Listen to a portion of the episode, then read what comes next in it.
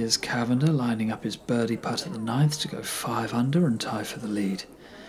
With Harry Bailey dropping a shot at the 12th just moments ago, you wonder if things are perhaps beginning to turn in favour of the American.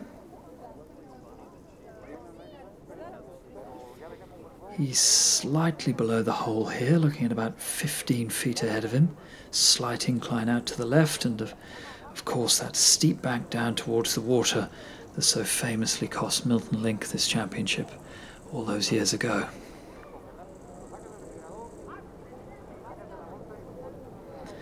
Now, of course, the timer is running, and although it's still showing a fairly healthy 1 minute and 50 seconds, Cavender does need to be mindful not to use up too much of what's left on this approach shot. He will, of course, need time for the final stroke should this one prove unsuccessful.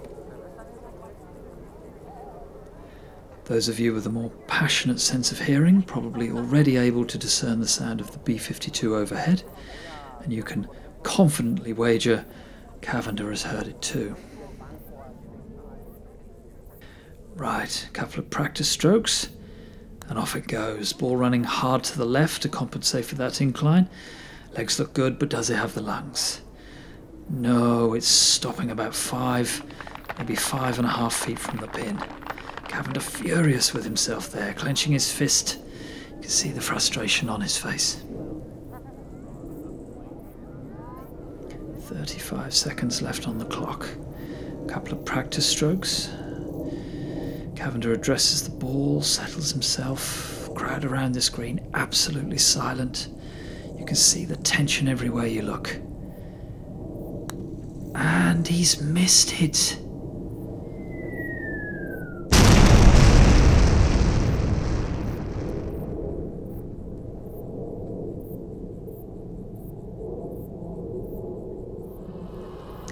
Well, what a story.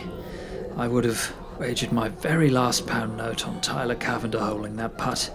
A few gasps from the crowd as the ball appeared to move slightly to the left after the stroke, and on the replay, we've seen quite clearly the ball hit something on the approach, but I'm afraid Cavender's only got himself to blame for that.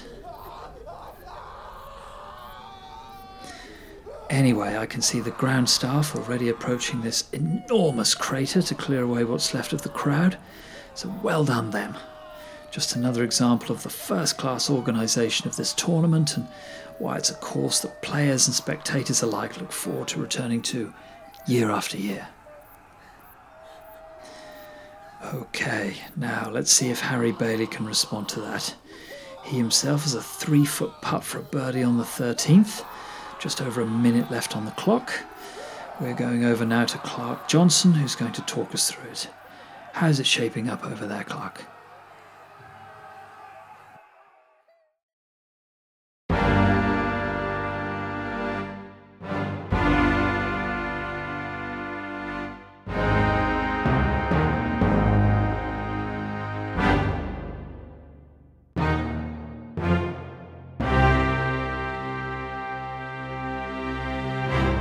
Cool King battles the shapes. Cool King was a confirmed pacifist, but not because it was cool. Cool King was a pacifist because he believed it was wrong for other countries to defend themselves when he invaded them. Expectations were high for the fifth year of Cool King's reign. The mood in the kingdom was particularly buoyant due to the fact Cool King had not declared war on any other countries for almost two months and all the young people who would have died in yet another of his pointless and unwinnable foreign conflicts were extremely happy not to have been shot in the head by a sniper or killed in a horrible gas attack. And then the shapes came. It all started one morning when Cool King's head scientist was looking through the big telescope that had been stolen from a country where clever people lived. At first, he thought that the lens of the big telescope had just got some old muck on it because he could see a cluster of small circles. But when he cleaned the lens and looked again, there were 50 more circles and they were heading directly for the Earth. When he was told about the flying circles, Cool King immediately ordered his archers to the castle battlements. Cool King accompanied them, and because he believed strongly in being fair in warfare, he spent several minutes yelling at the sky in order to give the circles fair warning of their impending destruction. When the circles entered the Earth's atmosphere, they headed directly for Cool King's castle and arranged themselves in an enormous tower in the centre of the courtyard. All of the scientists whom Cool King had kidnapped assembled in the courtyard and proceeded to exchange theories on the recent events. But because they were all from different countries, it just turned into a lot of foreign shouting. Fortunately for the scientists, Cool King arrived on the scene and pointed them all in the right direction. It's clear to me that these circles present a very real danger to the safety of my loyal subjects, said Cool King. Summon the Royal Strongman and have this big tower of space circles pushed over immediately. Cool King ordered his axe wielders and torchbearers to join the archers in the systematic campaign against the fallen space circles.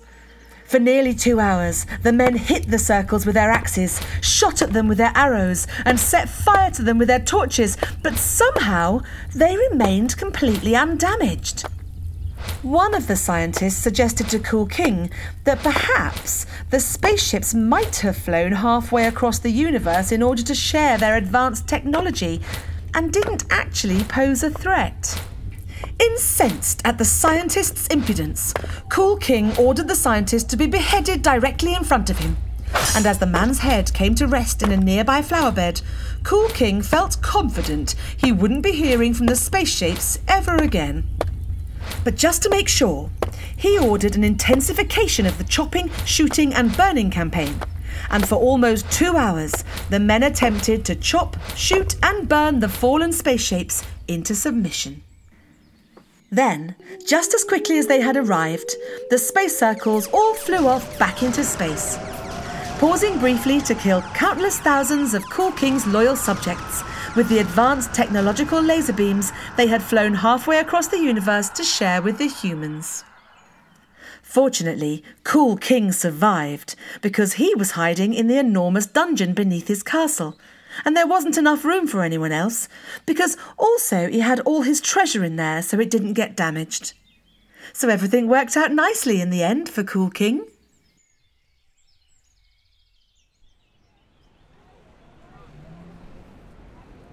Using a try square, eh? What, need an accurate right angle, do you? What, is that what it is? You need to accurately draw a right angle so you're using a try square. well, I've heard it all now. I really have. And if there's anything else out there for me to hear, I don't want to hear it. Eight minutes before the bank robbery, and you're over here drawing accurate right angles. Look, there's no time for that, sunshine. There just ain't. Stronheim and Donny the Warner are waiting round the corner with a getaway van, and you and me are going through the front door with the blowers. Two shots at the ceiling. Bang, bang, bang. Hands in the air, eyes on the floor. You know the drill. 15 bank robberies we've done together and you're here drawing right angles. What's the matter with you?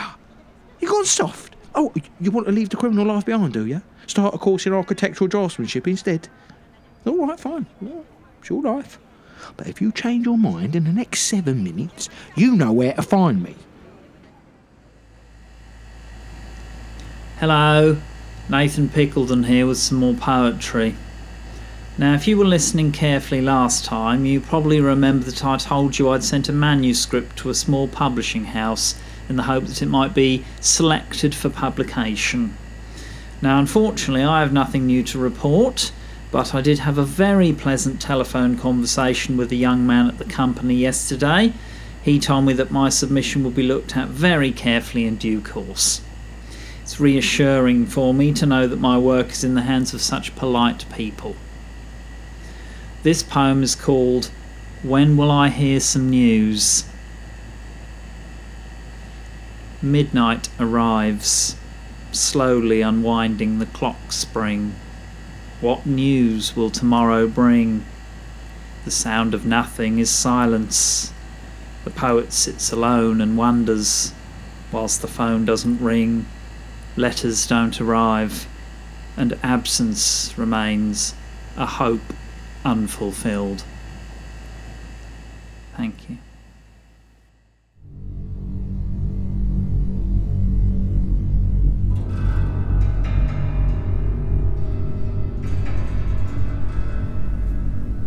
Does the very thought of going to bed make you anxious?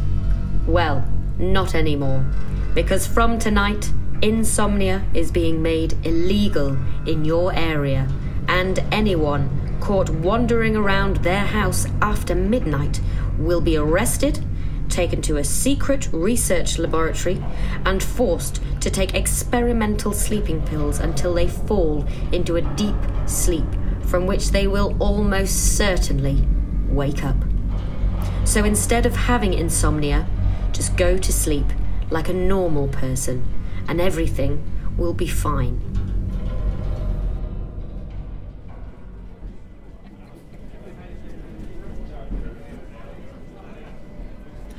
Hello, and welcome back to Injecting a Wolf with Rat Hormones, Setting It Loose on a Crowded Commuter Train, Fleeing the Country, and Working in a Russian Coal Mine before dying in an explosion caused by a buildup of volatile methane gas.